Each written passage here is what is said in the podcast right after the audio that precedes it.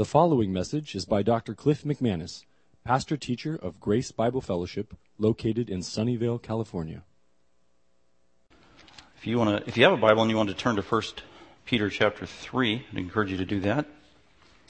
For those of you who aren't regulars, maybe you're just visiting today, we've been going through the book of 1 Corinthians, and we will resume that next week. We're taking a little hiatus for a couple of different reasons.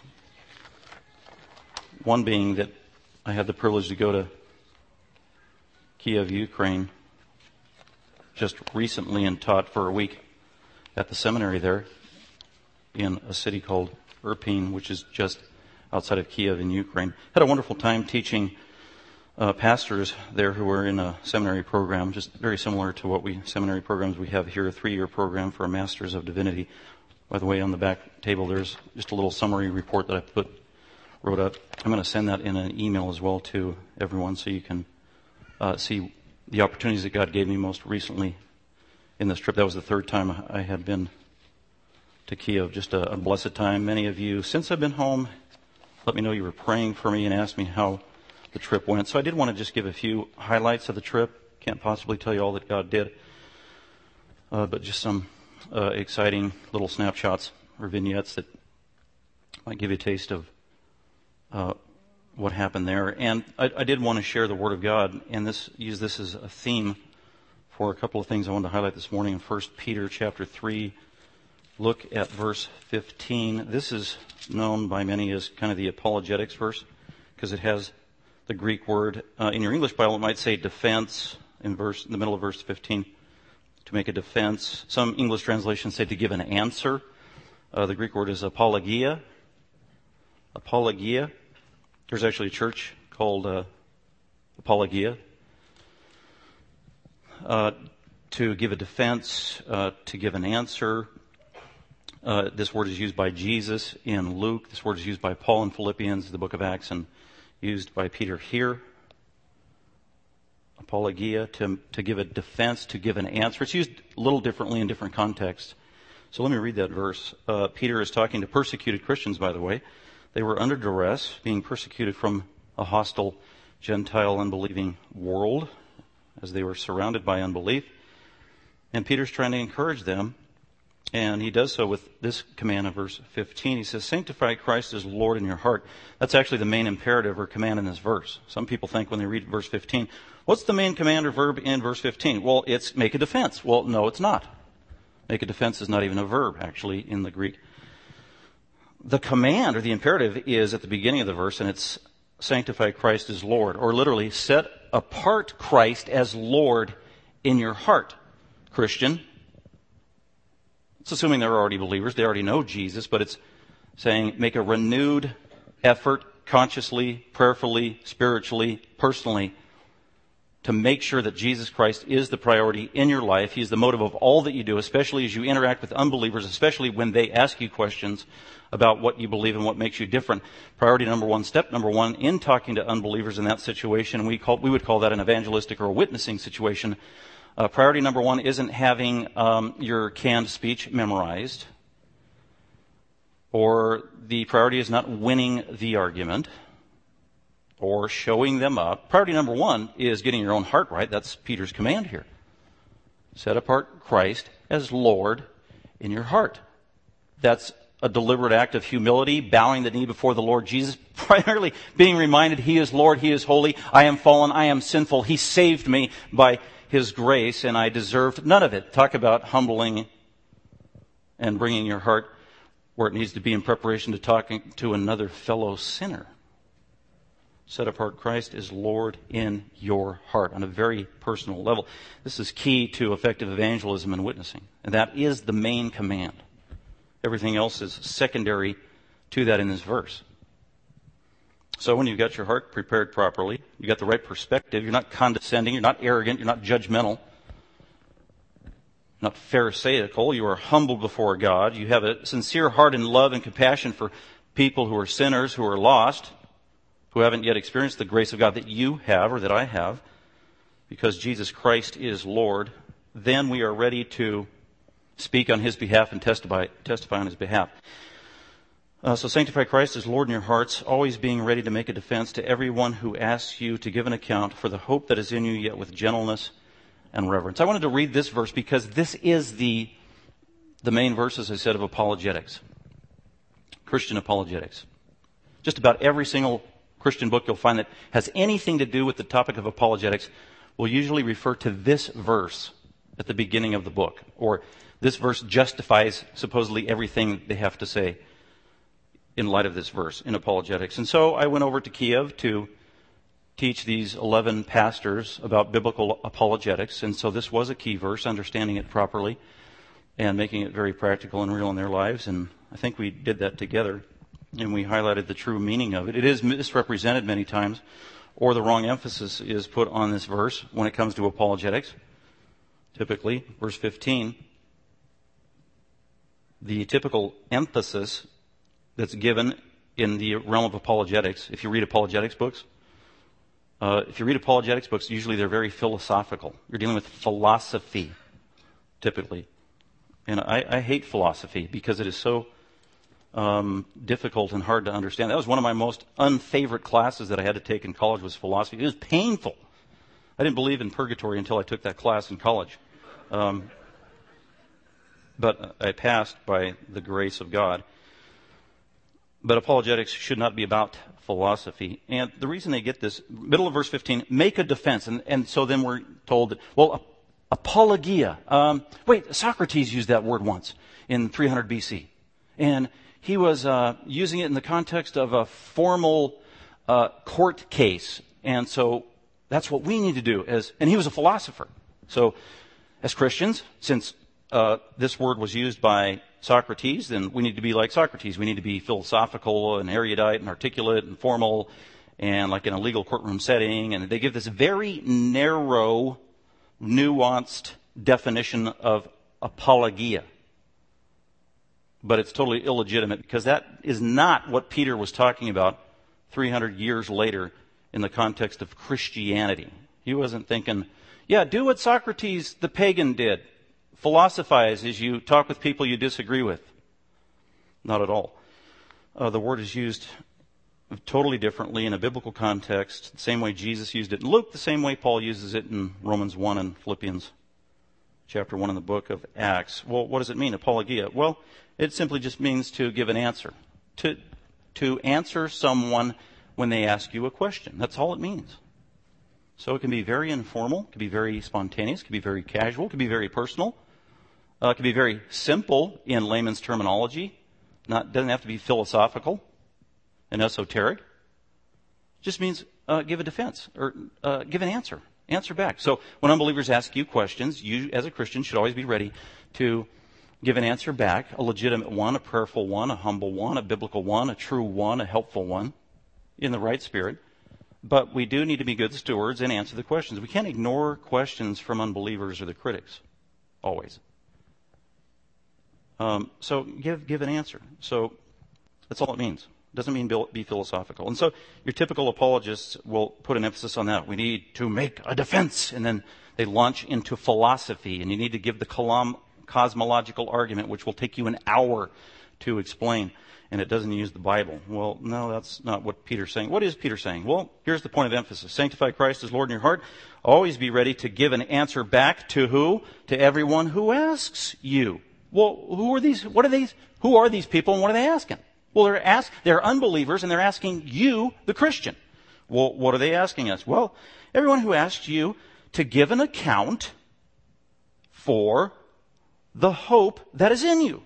So there it is. What are we supposed to recount and give a defense about and give an answer about? It's not uh, the cosmological argument. It is the hope we have. It's really that simple. And if you are a Christian, what is your hope? And your answer better be Jesus, the number one Sunday school answer in the world. Because it is. Three times in this book, in the larger context of the book of 1 Peter, he mentions hope three times. And it's all about Jesus. Knowing Jesus and the fact that he saved us is our hope. The fact that he is coming again is our hope. And the fact he's going to raise us from the dead is our hope. That is our hope. It's all about Jesus Christ, who he is and what he has, done. That's what Peter argues throughout the whole book. And so when Peter says, when an unbeliever talks to you and asks you questions about your hope, answer them. Well, what do I answer them? You just tell them about the hope you have in Jesus. I mean, how wonderful is that? So you don't have to have this long cosmological argument memorized that will take you an hour long. It's very esoteric and detailed and specific and philosophical. It's just, you tell your own story. That's all Peter's saying. John Calvin got this right. That's what his commentary says on this. It's just, Christian, tell your story about what Jesus did in your life, what he's doing right now. That is your hope. And he says, so tell the unbeliever about the hope, the hope, which is Jesus Christ in your life. That's, he made you different. He saved you. He rescued you. And it's the hope about Jesus. Get this. Now that is in you. In you, inside of you. It's your story. It's very personal. It is, yes, it is subjective, but it is a true story. You know what this is? Nothing more than giving your testimony. That's what this means. Testimony. Testimony simply means to testify. To be, you are a witness. It's the same word as witness. You are an eyewitness of what Jesus has done in your life, turning you from a sinner into a saint. And you are an expert on your testimony. No one knows your testimony and your story better than you do. That's why this is such a, an effective means of evangelism and responding to unbelievers who ask you about your faith because you are a master of your own story and you know what Jesus has done in your life. Don't confuse when somebody says, well, tell me your testimony. Sometimes people will say, well, hmm, I don't really have a testimony, uh, and, and I don't know when I was a Christian. So when someone asks you, tell your testimony, don't confuse that with when you got saved. Because some people can remember exactly when they got saved. Others, other Christians cannot. So it's not asking when you got saved. When somebody says, tell your testimony, it's about your story your hope in Jesus and what He's done in your life from the very beginning up until now. And just tell your story, testify. It's one of the most powerful ways to share the gospel of Jesus Christ with an unbeliever. And there are examples clearly in Scripture, and those were powerful. I think of those who shared the hope within them, in them, and went and testified simply of their story. Um, the man that got healed in the book of Acts, he was crippled, and then he got healed by Peter and John, and he He's just up and he's jumping around and hooting and hollering, yippee, I'm healed. And he got healed in the name of Jesus. That's all he's saying. That was a testimony. Or in John chapter 9, the man born blind. For, for decades he was blind and Jesus healed him instantaneously. And then the man born blind, everybody in town knew he was born blind. They knew him. And he goes around, he started telling everybody, I can see, I can see. And the Pharisees got angry at him. What do you mean you can see? Who did that? And all he knew is this man named Jesus healed me. And I believe in this Jesus. And that really made the Pharisees mad. What that man was doing, he was just giving his story, his hope in Jesus, his testimony, his personal experience of how Christ had changed him. And it was a powerful testimony. And God used it mightily. And the woman at the well in John chapter 4, probably one of the most potent testimonies given of the hope that she had in her. She has an interaction with Jesus. Jesus gives her the truth. And eventually she, her sin is exposed and she believes that Jesus is the Messiah, the Savior of the world. She is so excited, apparently, can't hold it in. She goes into town in Samaria. She tells the entire town. I met a man named Jesus. He is the Messiah. He knows everything. It is amazing. And it said the whole town of Samaria came and then was trying to find Jesus as a result.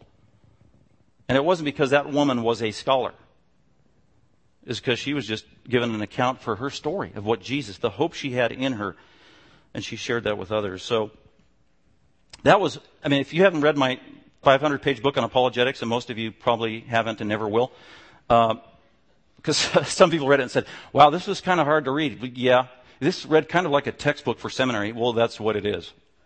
You're right. so let me simplify. The point of the book in biblical apologetics is really an elucidation of 1 Peter 3.15.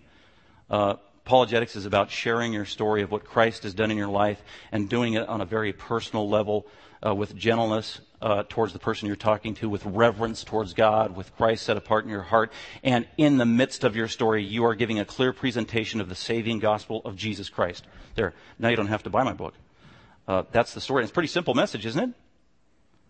And telling your story, uh, one of the great things about telling your story, your testimony to unbelievers, is it's your story. It's personal, it's subjective, it is real. You know it, you know the details, you know the reality of how Jesus has changed you in a way that no one else has. You've experienced the change.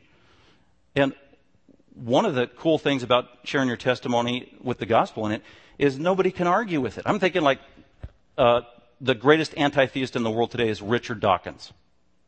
Richard Dawkins. He's written best-selling books, God, the God Delusion. He doesn't like Christians. He doesn't like the Bible. He hates God. He calls himself an anti-theist. He's, he snarls, and he's vicious. He is. And I was thinking, boy, if I was in a debate with Richard Dawkins, I would just do this. I would tell my story of how I got saved. And the cool thing is, he couldn't argue with me. He can't say, well, that's not true. Because he doesn't know. No, he can't argue with my story of what I've experienced. That's why this is so powerful. Uh, when it's interwoven with the gospel of how Jesus saved. So this is the main point that I was trying to communicate to these men in Kiev uh, in the apologetics class, and they did have to read the book, and uh, we learned other uh, important points about apologetics, but they were just incredibly blessed. Uh, they are finishing up their MDiv program. They've been studying seminary full time for three years. They were all married except for one of them. They had children. They had jobs. They're, they're busy. And they loved the Word. They were enthusiastic. They knew the word. They knew Greek. They knew Hebrew. Uh, they just soaked up the book. I had them read like a sponge. They took quizzes. Uh, we had great interaction. Uh, we talked. We went over uh, practicing interacting with unbelievers and some of the hardest questions you're going to ever confront as a Christian from a critic. And we practiced those, and they just did a beautiful job, and it was wonderful. So, one of the last days, I shared uh, what I just shared with you on 1 Peter 3:15, and I said, guys, it's really this simple. One of the most powerful things you can do to encourage a believer and to witness to an unbeliever is share your story. And I asked them, is there anybody here willing to share your story right now with us right now? Um, and actually, one of the men sitting right in front of me was willing to share his story. His name was Andre. Um, and he shared his story through my translator. And he said he was now in his 50s, but he got saved when he was 25 and but he grew up for the first 25 years of his life as a hardcore communistic atheist. And he said he was an atheist, a communist atheist from his mother's breast. That's exactly what he said. And he was indoctrinated in that, and he became more and more committed to the cause the older he got. So much so that in high school and post high school, he began writing papers against religion, against Christianity, against the Bible in favor of uh, communistic atheism. That's, he was hardcore. That, and he was just as hard as could be, too, and as blind as could be. And then he said, But at age 25, God changed my life. I said, Well, how'd that happen? Andre, well, I, I just heard the simple gospel. Uh, and then he said, You'll never you know, believe where I heard it, but I heard it here in uh, Ukraine on the television from an American TV show from a man named Robert Schuller. Some of you are laughing. Robert Schuller is, uh, was a pastor down in Southern California who was quite uh, controversial and even heretical, but he would speak Bible verses. And that just shows you the power of the Word of God. That was actually his first exposure to biblical truth, was verses that Robert Schuller spoke through the television. And that kind of blew him away. And he was taken aback, and the Word of God uh, did its work on his heart and his mind. And then shortly thereafter, he saw this cute girl, and it turns out she was a Christian ooh, I, am an atheist, but she's kind of cute. So he started befriending her, and she just said, uh, I can't date you. You're not a Christian. He said, oh, okay, well, tell me about your religion. And so all she did was give him the gospel, and he said he got saved. Boom. And he's been saved for 20 years now. I said, serious? You're a hardcore communistic atheist from your mother's breast. And at age 25, you simply heard the gospel and you got saved like that day and night. And he said, that was it. I said, you mean you didn't get saved by philosophical arguments? No. No pre-evangelism? No. No cosmological argument? No. I mean just the pure undiluted gospel of Jesus Christ? He said, that's a true story. I said, amen. Praise the Lord. That is what this class is about, guys. That's what this book is about. That's biblical apologetics, the power of the gospel. And here was a hardcore former atheist who was showcasing exactly what Scripture says. So when Andre was done, then Dimitri, Dima, and we got a picture of Dima, he gave his story. And there's Dima. Now, if he looks like a scary kind of ex-convict murderer, prison dude, thug, that's because he is. Uh, oh, well, I look just like him. I'm sorry. Um, anyway, you can't, I'm looking up there because I'm trying to see if you can see this scar that kind of runs through his entire skull and half of his head is missing. But anyway, so Dima starts telling his story through my translator. And Dima said he was born in a quasi uh, religious home, like Orthodox. That's kind of the uh, religion of the day that reigns supreme over there in Ukraine. And it's not biblical. They don't study the Bible. It's just kind of a cultural Christianity. So he was born and raised in that, but his parents weren't pra- practicing. So he was exposed to a little bit of that uh, traditional man-made religion, but lost interest very early, and so uh, wasn't religious. And so at age 19, he got he tried opium and he got hooked on an opium, and he became an addict. And then he got hooked on alcohol and uh, all kinds of drugs, and then he joined a gang. He joined a very vicious, evil. He didn't even want to tell me the horrible things that he did in this gang. He, he had been arrested four times. He went to court or trial three times, and finally on the fourth time he was convicted. Finally, they threw him in jail uh, to protect society, and so he had a, like a five-year uh, term. And while he was in prison, he went into this spiral down into depression because he didn't have access to all of his drugs and his opium, and he couldn't handle it, and he became suicidal.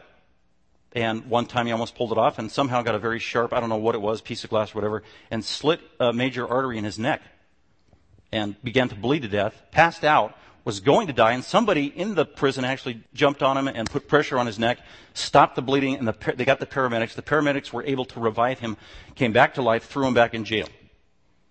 Shortly thereafter, some simpleton Baptist preacher, evangelist, chapel dude came to the uh, prison and was having chapel and gave the simple gospel. That's it.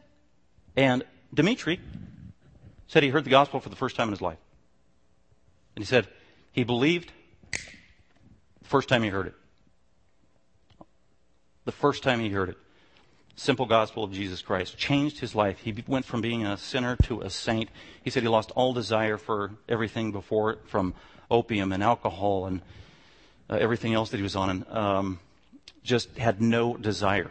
And God radically changed his life in prison. Became a new man. Uh, his mom came to visit him at one point and they're talking and she tried to give him cigarettes and he said, Oh, I don't want those anymore. And she's like, What happened to you? You are different. You have changed. What happened to you? So Dima was able to tell his mom what happened. Jesus happened, changed my life. So, uh, there wasn't a dry eye in the classroom of apologetics when he told that story. It's like, we're supposed to take a test now? After that, Dima, here, you get an A plus for the class. You're dismissed. No more homework for you. Um, what an awesome experience to, the, to go to the other side of the world, the hardest place in the world, they say, where the gospel, you know, has its greatest critics in communistic atheism and false religion. And it was the simple gospel of Jesus that saved these men. So, uh, just that's awesome. Peter's right. Tell your story. Tell them your hope. Give them Jesus. And your hope is simply that you were born like everybody else, and I was born as a sinner because of Adam's sin that we inherited. God hates sin. He's a holy God. We are separated from God because of our sin. We are not in his family. We're enemies of God. We're born that way. And Jesus said you must be born again from on high and spiritually. And you can't do it yourself. You can't save yourself from your sin. And if you don't get saved from your sin, you will be punished with God's wrath because He's a holy God and it's deserved wrath, but God is good. He's gracious. He's loving. And so He sent the solution. He sent Jesus into the world. And Jesus came down. Jesus was eternal God, came down, took on a body, lived a perfect life for 33 years, willingly went to a cross and got executed as a criminal on the cross, even though he never did anything wrong. He did it willingly. He did it knowingly as a substitute for sinners. God the Father was pouring out his wrath on Jesus when Jesus was hanging on the cross. And Jesus knew he was doing this for sinners, and that's why Jesus said on the cross, Father, forgive them, for they do not know what they were doing. Jesus died that day on the cross. They buried him. He was in the grave three days. He rose again from the dead three days later in accordance with prophecy. He ascended on high back into heaven. He reigns as King of Kings from heaven right now and is calling out to sinners all over the world and has been for the last 2,000 years with the good news of his saving gospel that if anybody who is a sinner cries out to God their Savior in the name of Jesus Christ, recognizing that they are sinful and that God is the only one that can save them through Jesus' death and resurrection. And they ask God to save them through Jesus. Jesus will answer that prayer. He'll save them instantaneously as they recognize that. And you will have eternal life beginning now in this life. All of your sins will be forgiven. And you'll walk with God the Christian life with the hope of resurrection and being with Him someday. That is the gospel that saves sinners. It is the only thing that saves sinners. It is the solution. So if you don't know Jesus Christ personally, I, I, I pray for you and ask you and implore you to consider that, that simple message. Um, because it is the only thing that can deal with the sin and the broken relationship we have with our Creator. Well, with that, in a similar vein, Bob said that you know the book was out, uh, Rescued by Grace, and you have it on the cover of your bulletin there, and just a beautiful uh, endorsement from my former pastor, John MacArthur. Um, was gracious to look at the manuscript and uh, read through it and uh, endorse that, and so we're thankful for that. And there's other endorsements on it that are uh, we're very thankful for. And it's not Cliff's book, actually; it's a GBF book, I call it. And I mentioned that last week that the dedication is to the saints at GBF. Uh, because yeah, I wrote three of the chapters, but Derek Brown wrote two of the chapters, and he helped me edit the book. And then the other 14 chapters actually are written by mostly members of GBF. And I, have told you time and time again, the, the, my favorite part of being a pastor at GBF is hearing the testimonies from our people about how they got saved during baptisms and when people become members. And just, it's been eight and a half years. I'm like, how can I catalog these? How can I recapture these and share these with others? And so it was about a year where it just kind of dawned on me, uh, why, why can't we just uh, put some of these in writing to bless others? And so that's when the project began about 10 months ago and asked uh, some folks to uh, consider writing out their story, and they did. And uh, the way it came out is just amazing. So, our members of GBF, that, that's a gift to you because of the uh, gracious giving of a few people, made these books available to give to all of our members. Uh, and at, there's the patio by the fellowship hall, and it'll be there. There's four tables, and it'll be listed alphabetically. And if you're a member family, you just go up and give your name and give you a copy of the book, and just trust that you will be blessed as a result. Very thankful uh, for those who contributed to it. Um, and then there are extra copies we're selling today for $10, $10 limited copies, because on Amazon they got it listed at $20. That's not my price. That's uh, what the publishing company listed it as. I, and then hard, we don't have any hardback copies today, but, but there are electronic copies. They're like a credit card, and we're making those available for just $3. So if you have a Kindle or whatever, you just put it on your computer and get the whole thing for just $3 today, making those available for you as well. So uh, we praise God for that. Continue to pray for that work because, like I said last week, it's an evangelistic tool as well because it's got the gospel in there, and folks might read that. Uh, so I want to close with this. If you've got your Bible, go to 1 Peter 3. No, 1 Timothy 3, sorry. 1 Timothy 3. Uh, today we're just celebrating many different things. Um, God's goodness to us as a local church. So it's kind of a special day uh, catch-all grab bag of sorts of uh, different ministries, and uh, one of those is an answer to prayer that we've been praying, and we've asked you to pray as members that God would raise up other leaders, other elders, other deacons, other servants, and uh, God has graciously raised up another elder for us here at our church. And that's, uh, you members know that's Peter Lamb. We're going to have him come up with us in just a second. But I just want to read a couple of verses from 1 Peter 3. It talks about elders in the local church. Uh, Paul says it is a trustworthy statement, verse 1. If any man aspires to the office of overseer, it is a fine work he desires to do. So it's got to start from the desire of the man himself, feeling that supernatural, subjective call from the Holy Spirit that maybe God wants you to serve as an elder, pastor, bishop, overseer in the local church. That's where it starts. Then you have to confirm that with other objective qualifications and service in the local church. That's verse 2 and following. Well, then an elder or overseer, because they're the same thing, or pastor, they're all synonymous, then must be, these are mandatory, these are qualifications. By the way, it's not perfection of your life, because no one would be qualified then, save Jesus. Not the perfection of a man's life, but the direction of a man's life, as we all are short and fallen and sinful and walk with feet of clay as finite humans. But a pattern of one's life must be above reproach. The husband of one wife or committed to one woman. And if he's married, that is his wife. He must be temperate in his thinking. He must be prudent. He must be uh, respected or respectable. Hospitable, that's a lover of strangers. Able to teach, apt to teach, has the gift of teaching, whether it's could be preaching, could be Bible study, could be one on one counseling. He knows how to handle God's word, practically. Verse 3 not addicted to wine or alcohol, not pugnacious, not a fighter, but rather he's gentle. He's a peacemaker, free from the love of money. He doesn't go into the ministry for money. You know, there are people that do that. By the way, I'm not going to make any money on this book, just so you know. Some, some people think, you wrote a book, you're going to be rich. Well, let's see, this is my third book and I'm in the hole. How does that work? Uh, I think my problem is I keep giving too many of them away for free.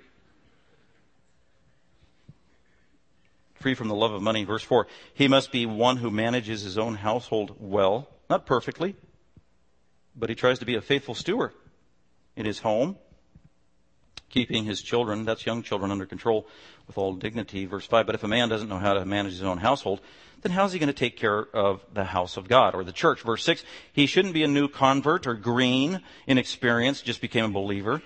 He's got to uh, be a believer for a while so that he will not become conceited uh, and fall into the condemnation incurred by the devil, which is pride because he's immature. Verse 7, and he must have a good reputation with those outside the church, with unbelievers, in his job, the neighborhood, wherever he interacts with unbelievers, so that he will not fall into reproach and the snare of the devil. So those are some of the qualifications and the main ones uh, there. And so God has mandated, made it very clear through the Apostle Paul that there are to be elders in every church, a plurality of elders, and a plurality of qualified elders, elders who are also called shepherds, pastors, bishops, overseers. It's the same thing. There needs to be a team of godly appointed leaders in every church for the good of the church, for the glory of Christ, and for the good of those pastors as well. And so we have now five elders in our church. And by the way, who's your pastor, Pastor Cliff? Well, my pastors are Pastor Bob, Pastor Tim, Pastor Sam, Pastor Peter. They truly are uh, wonderful shepherds to me in every respect, and that's by God's design. So I want Peter to come up here with Alice and um, just give you a little vignette about them personally because we're introducing them to the body and to our members, and you need to know who your elders are. And here's a little bit about Peter and Alice. Um, and Peter's been in this process for two plus years prayerfully, and uh, there was a very specific procedure that we went through. Here are the qualifications according to the Bible and practically at GBF. You can come on over here, Peter. Um, uh, an elder in our church must be called and qualified in light of 1 Timothy 3, Titus 1, and 1 Peter 5. He needs to be a member of our church. Uh, he must undergo a specific procedure of training and preparation, concluding with a comprehensive ordination council meeting or oral exam given by the elders, exemplifying competency in all areas of the exam in light of the Bible. In other words, he's going to be an elder, so hopefully Peter knows something about the Bible. That's the point. And Peter passed. It went on for a couple hours. Um, wait, is that a scar I see you still have there? No, I'm just kidding. Uh, he must be unanimously recommended to the members of GBF by the elders for prayerful consideration as an elder, and we were unanimous, the elders were. And we did commend them to our members. And for three weeks, we wanted to solicit feedback from our members about Peter, of, as far as they knew Peter. Interactions, uh, times they've interfaced with him, or seen him at all in ministry, that kind of a thing. And so we weren't looking for just, you know, criticisms or whatever, but also affirmations, and th- there was. Uh, there was a tremendous amount of feedback uh, commending Peter that indeed this was God's will for her church. So that was wonderful. So that went on for three weeks, and uh, Peter is now an elder, and so now we just want to formalize that through the laying on of hands. We believe is a precedent set in the New Testament of recognizing publicly elders, pastors in the church. But a little more, uh, more about Peter personally. Um, they have been married for about 31 years, three grown children. Two of the children are here today, right? Yeah, Peter's got family and friends today. Thank you for being here to support them on such a, an important day. Uh, Peter's 55. Oops, was I supposed to say that?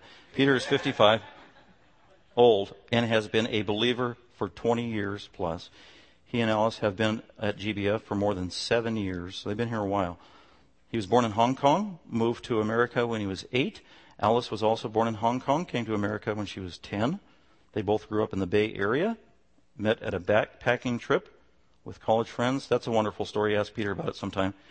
Uh, Peter received his PhD in engineering. He's Dr. Peter from the University of Illinois and today works as a project manager, manager Prior to coming to GBF, Peter served in leadership and many other roles in a Chinese Christian church in San Jose.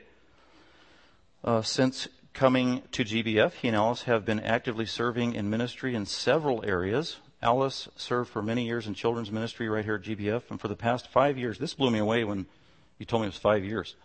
For the past five years, has been hosting the Friday night Bible study in her home in Sunnyvale.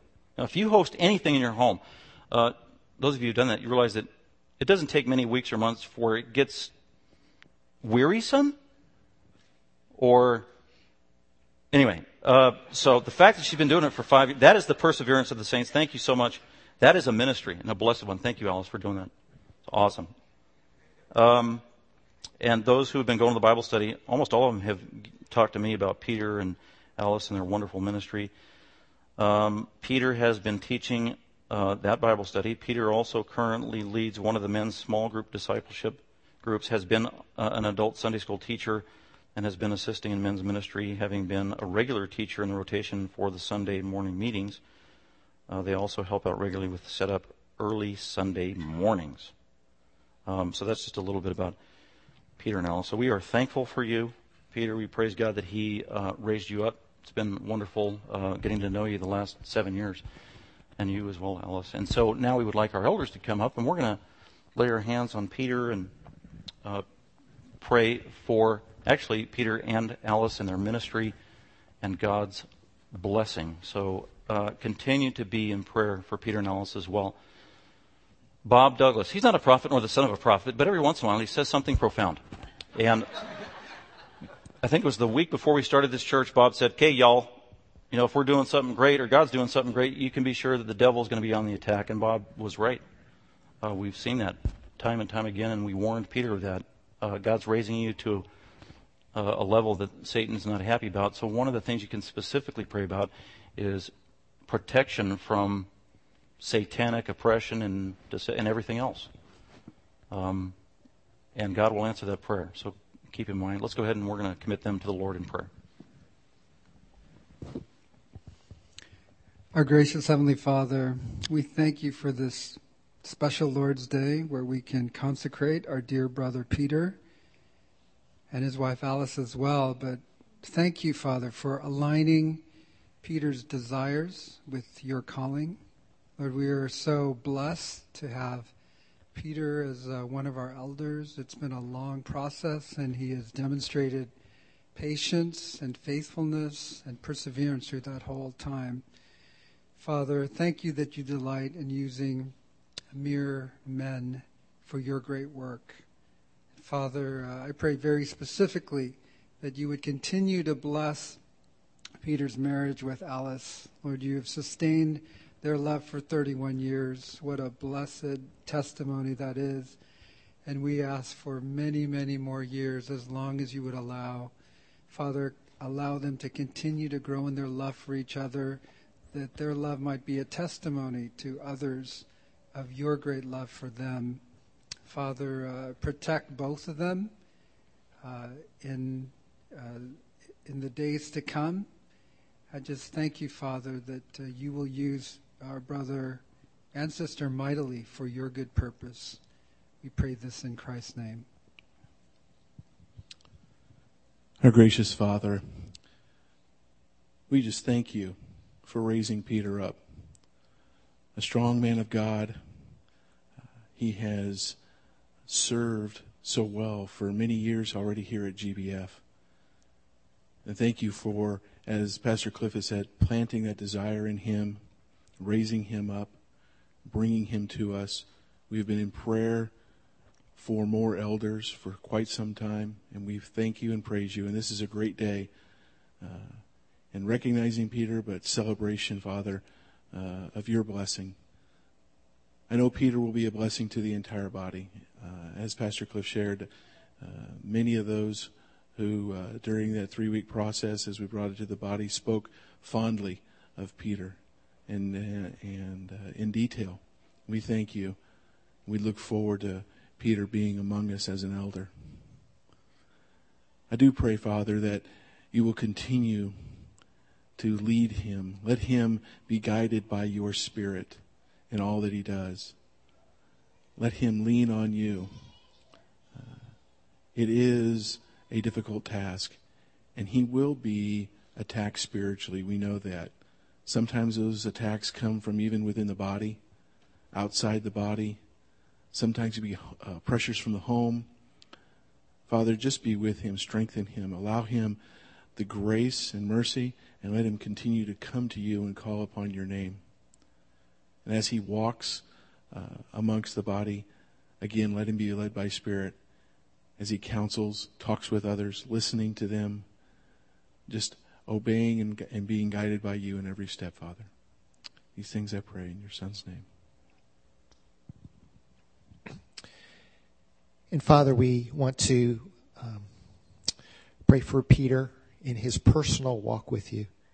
Um, he first and foremost, he is uh, your child. He he has a relationship with you, uh, all because of you loving him first.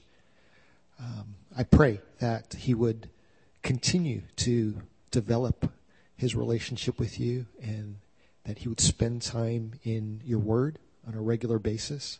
That he would continue to um, to pour out his heart before you in prayer uh, I pray that uh, his his uh, the pattern of his life would be one of uh, growing more and more like Jesus, being conformed to the character of Jesus, uh, being transformed personally in, by his own uh, renewed mind because of because of what he learns from your word, because of the Holy Spirit working within him. So we pray for his personal sanctification and, and the strength of his relationship with you. And we also pray that that would would um, extend to his relationship with Alice as well in, in the home. May he be a a um, a husband that serves her, that uh, that loves her the way that Jesus loves the church. And may may you um, use this as a basis for his service in the church and his service for you. Um, as Bob already mentioned, there will be attacks. Satan doesn't like what's happening right now. And uh, we pray for um, your protection. We have great confidence and hope because he who is in Peter is greater than he who is in the world. So, uh, with, with, great confidence that we we pray this uh, and and God, may you, may you um, keep him strong. May you give him the joy of uh, serving you. May you uh, always give him a servant's heart as he interacts with with Alice and, and with his family members and and with the, the sheep here at the church. Um, so we ask for all this uh, in Jesus' name. Amen. Father, I pray for Peter as well. Thanksgiving, um, a time of rejoicing. I do pray, Lord, also for our church body. Um, we, the sheep, we have a responsibility to elders that you have appointed, and uh, as your word says, to the church to obey your leaders and submit to them. And that's a high calling. That's against our nature. But I do pray that you'd help our body, and especially our members, take that seriously. They would be willing to obey and submit to Peter's leadership where it's appropriate when he's being a faithful steward of you.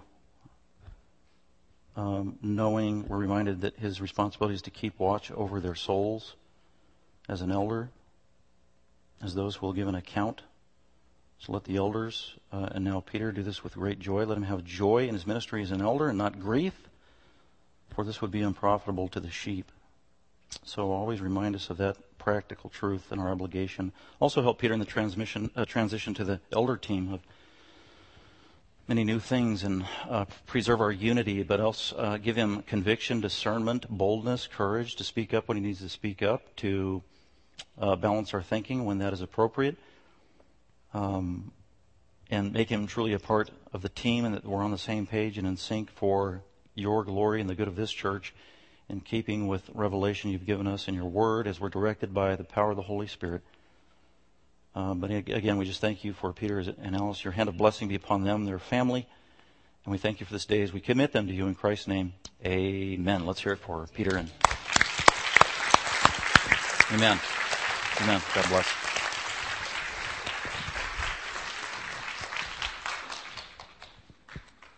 Thank you for listening. Dr. McManus is an author, seminary professor, and pastor teacher of Grace Bible Fellowship. For more information about Grace Bible Fellowship, please visit our website at gbfsv.org or call us at 650 630 0009.